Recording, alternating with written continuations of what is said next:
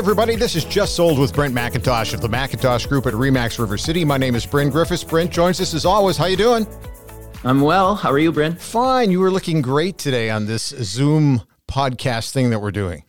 One of these days, we're going to be in the same room together. It will happen. Have we never done Someday. one? We, we, have Never. we never? We've never done one in the same studio. No, this Hmm. is our 34th t- episode, and the first 33 have all been over Zoom. I have not sat down in a studio with you for years now. Wow. And you're okay with that?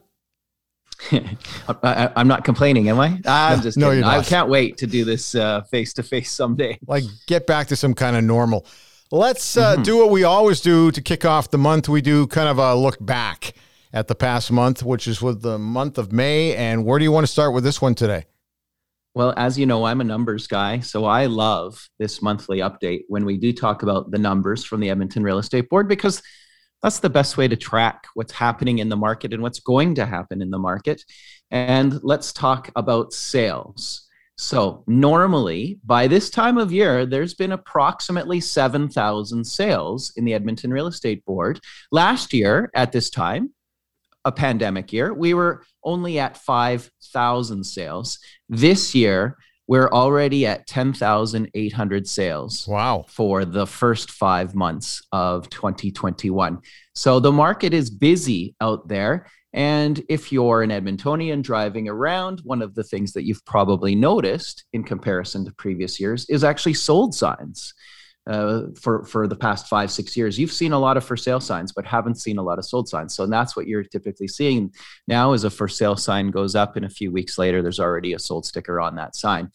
When we look at it per category, um, and we break it down, the single detached numbers, there have been 9,500 listings. Now, that's quite a bit higher than last year, where we only had 6,800 listings by this number. But if we compare it to a more normal year, and today we're going to use 2018 as that normal year, we're at the exact same amount of listings that we had in 2018. So we're, we are stride for stride, month for month, mimicking what happened in 2018 as far as the amount of homes that have been for sale. Um, there's been 7,000 sales last year at this time in the single family market. There was only 3,000 sales. So we're up 133% in sales. In 2018, I'm just going to keep using that number again, a more normal year, there were, was 4,300 sales. So even compared to the 2018 numbers, we're up 62% for sales in the single family detached market. The median sales price now for uh, houses, single family houses in Edmonton is $425,000. Last year at this exact time, it was 387,500. So we're up quite a bit. Uh, last month, by the way, it was exactly 425,000 as well. So there was no increase between April and May for the actual median sales price for single family homes. And again, let's look back at 2018. The median sales price was $405,250. So we're up about $20,000 from 2018. Condos. Now, this is the troublesome part of the market. Single family and acreage sales have been booming and prices have been rising. If you're a condo owner, it hasn't been fun to sell your condo. And although our sales are better and prices are rising in the condo market, not to the same extent as the detached houses and acreage market. So there have been 5,700 listings this year. Now let's compare that to last year, where we only had 3,650. So we've had quite a few more listings this year. In 2018, there were 5,200 listings. So we're up by 500 condo listings, even compared to 2018 standards. Sales, 2,300 so far this year. Last year at the same time, 1,132. So sales are up 103% compared to last year. But compared to 2018, we had 1,800 sales. So sales are up by 28% compared to 2018. And if you recall what we just talked about with single family, sales were up 62% compared to 2018 for single family, only up 28% for condominium. The median sales price is now $226,750. Last year at this time, 188,750. So we're up quite a bit finally for the median sales price for condominiums. It actually rose by about 13,000 from April to May. So in April, it was 213,500. In May, again, 226,750. In 2018, our median sales price was 225,000. So it's actually the exact same number it was in 2018. Uh, we've been falling for the condo prices for quite some time. And finally, in the last few months, we've t- finally seen those condo prices rising. Acreage sales. Now, you, you and I have talked about acreages for the past um, couple of months of what a boom it's yeah. been as we're seeing people leave urban areas and go out to rural um, because now you can work for home. And as long as you've got good internet service, you don't necessarily have to drive into the office. You can work from your laptop out on three acres of your own. And so um, we've seen 1,046 listings compared to 900 last year.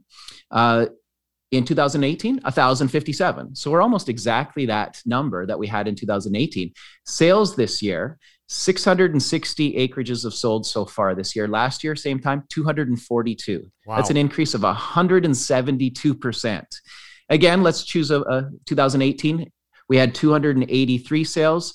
Our increase for acreage sales is up 133% compared to 2018. So we, we are seeing people flocking, leaving the city, going out to acreages, and uh, huge demand for those. The median sales price is now just under 640,000 for acreages. Last year it was 512,500. So we're, we're looking at 130,000 more um, in just one year. And we're constantly seeing that median sales price for acreages go up. And in fact, in April it was 595,000. Again, now it's just under 640,000. So quite a raise when you're at 45,000 jump in in the median sales price just in the last 30 days. If I go back again to 2018 to compare a, a more fair year, uh, our median sales price for acreages was 610. So again, we're sitting at 640. So we're up from 2018, and that's probably been the biggest jump in the marketplace is those rural sales in comparison. So it's good. Um, I'm not a doom and gloom guy, as you can imagine, but I am cautious. And I, the media will tend to play some stories, and we're we're hearing it from our clients, where where you know they want to list their house, and and can they expect 20, 30, 80 offers on their house? No, that is not what's happening in the Edmonton marketplace. You're seeing that in Vancouver and Toronto and Ottawa. Um, even some of the Maritimes are seeing some real big booms in their marketplace. Uh, the prairies, uh, we still are, are, are, although it's good, yeah, we're still in, in, in sort of a recession. We, we are not seeing people move or flock to Edmonton uh, anytime recently. And, and the, the uptake in the amount of properties that have sold, I think is due mostly to a couple of things. Uh, the millennials getting into house buying, um, they're skipping the condo market, as you can see that the condo sales aren't uh, doing as well as single family. So they're going straight to single family homes. They're enjoying these really low interest rates, which we'll talk about here in a second, because I, I think those interest rates are going to slowly but surely rise over the next two years. And the uh, they've changed the qualifying rate um, in in anticipation of that, and and I'll explain that here shortly. But I, I, do see that we're going to see a lot more listings hit the market in the next 30 to 60 days. Sales will start to slow down as they normally do in the summer. This won't be something that's unexpected, and in fact, we might see prices start to fall in August and September. Is is really what I'm going to see. Uh, they have raised the qualifying rate, Bryn. And, and what that means is, is a lot of people look to qualify and they see these really low interest rates. So they're going to get an interest rate to 2.3% for five years, whatever it might be. And that's how they do their math to see if they qualify. But um, that's not actually the rate that the banks use to qualify you on. They take whatever rate you're going to get and add 2% and or use 5.29% is the new rate as of June 1st. It used to be 4.79%. So they've now raised it by half a percent. So typically for most people anyway, that 5.29% is how you're going to qualify. And why they've done that is they're trying to slow down the Toronto and Vancouver market, and the rest of us are sort of caught in the shrapnel. And so it will slow down our markets as well. And so that will lower some of the buyers' purchasing power. So if they were going to be buying a $350,000 house before, they might be only able to afford a $320,000 house now. Well, now here's the question for you on interest rates because uh, I, you know, I, I, read a lot, but I, I don't know what to believe and what not to believe. But one of the things they were talking about is that the unemployment we had about 200,000 people out of work this past month, or it might have been even in April. And they thought that that might convince the Bank of Canada not to raise interest rates a little bit. But it's it just seems like it's very. Uh, I'm trying to. It seems like it's very inconsistent here. Is that, is that what makes you a little nervous?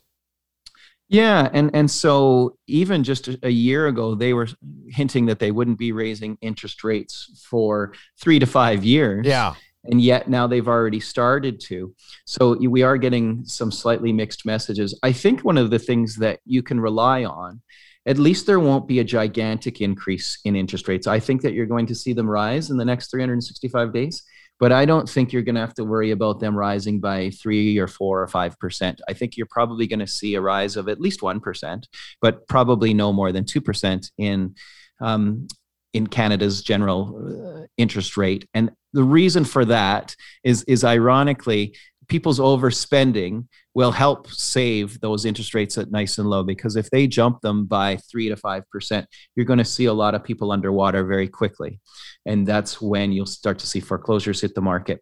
Unfortunately for Canadians, something that's not really publicized, uh, as far as a first world nation goes, Canadians are one of the highest in debt people in the world.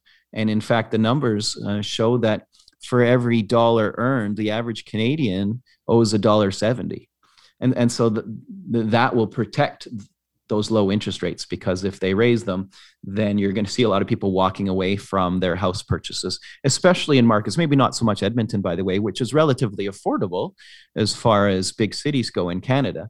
But those people who are buying properties in Toronto and Vancouver, paying a million dollars for a small little house, and all of a sudden those properties drop by a hundred or two hundred thousand, and they owe more than that, they'll just walk away. And and uh, like back in the '80s, that used to be a jingle mail, where you used to just mail your keys and back into the bank, and yeah, and so the env- the envelope would jingle, and so the bank uh, the banks don't want to see that happen no. ever again. Hey, here and, here's and so, I, here's the other thing too. There's been a little more positivity. Maybe that's positivity is not the word I want to use. A lot more positive news on the COVID front. And so people are, are feeling a little better about things. I'm one of those guys, I don't like to rush out and say, hey, it's over, it's over, it's over, we're getting back to normal.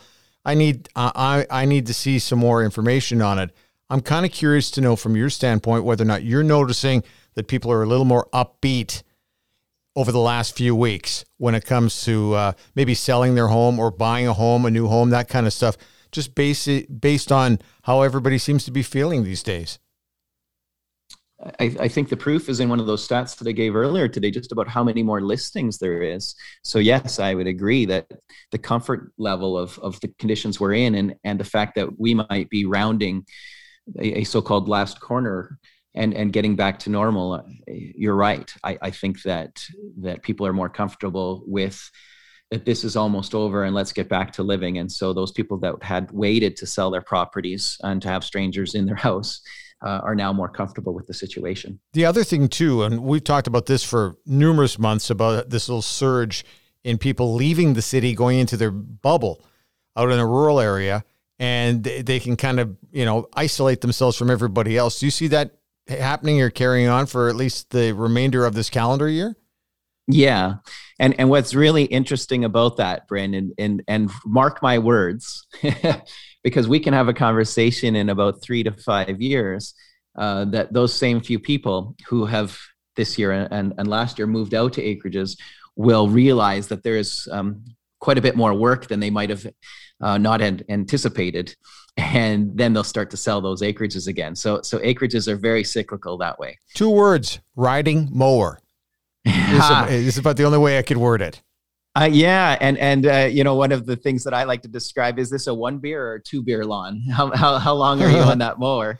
And when you buy your mower, you better make sure that there's a cup holder. Um, but yes, that, it, there can be some extra work involved for people who have never lived on an acreage. And I'm not just talking about water and septic systems, but yes, like being on that lawnmower for two to four hours, depending on how much lawn there might be, or even if you've got a fully treed lot, how often you're clearing brush and and they're just some extras that if you've lived in your in a, the urban areas your entire life that you might not be ready for. So any of our clients that do think they're ready for an acreage we go over a lot of things with them prior to just to make sure that they're prepared for for what they're getting into. That this isn't just something that um, you should go into without some thought. Um, as far as even doing laundry when you've got a septic system you have to be careful about how often you're doing laundry because those soaps that the washing machine use when they go into your septic system can shorten the life of that septic system. So uh, we i kind of have a, a, slogan saying that every day is laundry day. And if you're somebody rural you'll understand what that means is that means one load a day and no more.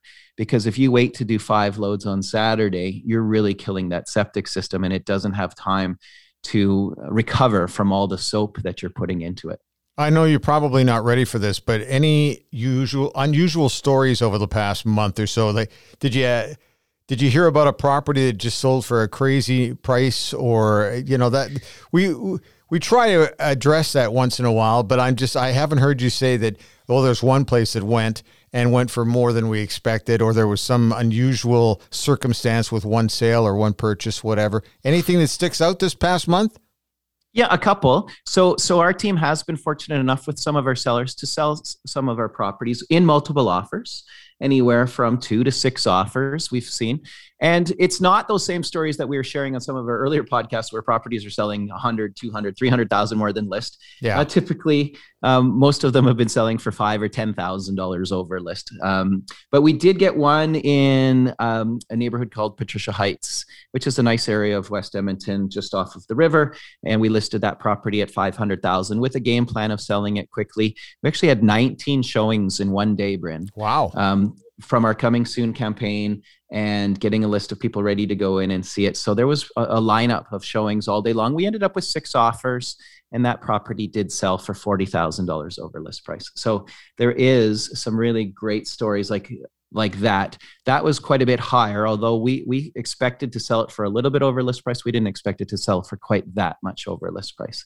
Um, but that was a, a wonderful story for those sellers, and and um, but most of the other ones, they're selling relatively reasonable as far as close to list price, even when there's two or three offers. One of the things that we've run into uh, quite often, in fact, right now, we have quite a few listings that we have on the market and some that are about to come on the market, waiting for the grant of probate to happen and this is something new that we haven't had to experience before this year, uh, that process is really delayed. And, and in fact, for years and years, it would take anywhere from three to six weeks. And six weeks was a long time. Now it's taking anywhere from five to six months wow. to get the grant of probate. And in, in fact, uh, had one where unfortunately the lawyer who put in the paperwork last year screwed up filed it in October, made a mistake with that grant of probate. And when it came up in March, when they're finally at the top of the pile, there, there was an error and the file got sent back. And now they've redone it. And now they're back to the bottom of the pile and they have to wait another five to six months to get it. So they're not in a position to be able to sell that property. So, so that's been something really mm. unusual that we as real estate agents haven't had to deal with um, ever in Alberta uh, or Edmonton. I should say Edmonton specifically because I hear that the, the probate files in Wetaskiwin, for example, are only taking three weeks. But here in Edmonton, they're taking five to six months to do. So if somebody is working on an estate file, that is one extra thing that they should be wary of and, and make sure that they're filing for that grant of probate as soon as possible. Anything else we should be talking about? No, I, I think that if somebody is thinking about selling, that they should call us immediately. Just because, as I said, I'm very cautious. And I can tell you of watching past markets that although things have been really good for sellers here in the Edmonton area, that things will change relatively quickly and we're going to start to see that median sales price drop. And in fact, sales will drop off very, very quickly as soon as we get to the summer. So, June is your typical last best selling month of any given year. So, March, April, May, and June, those are your best months to list properties and sell properties. And not that July and August are terrible months, but we will see a lot fewer sales in those months than what we've seen in the past three months. Okay, so how do how do people get a hold of you?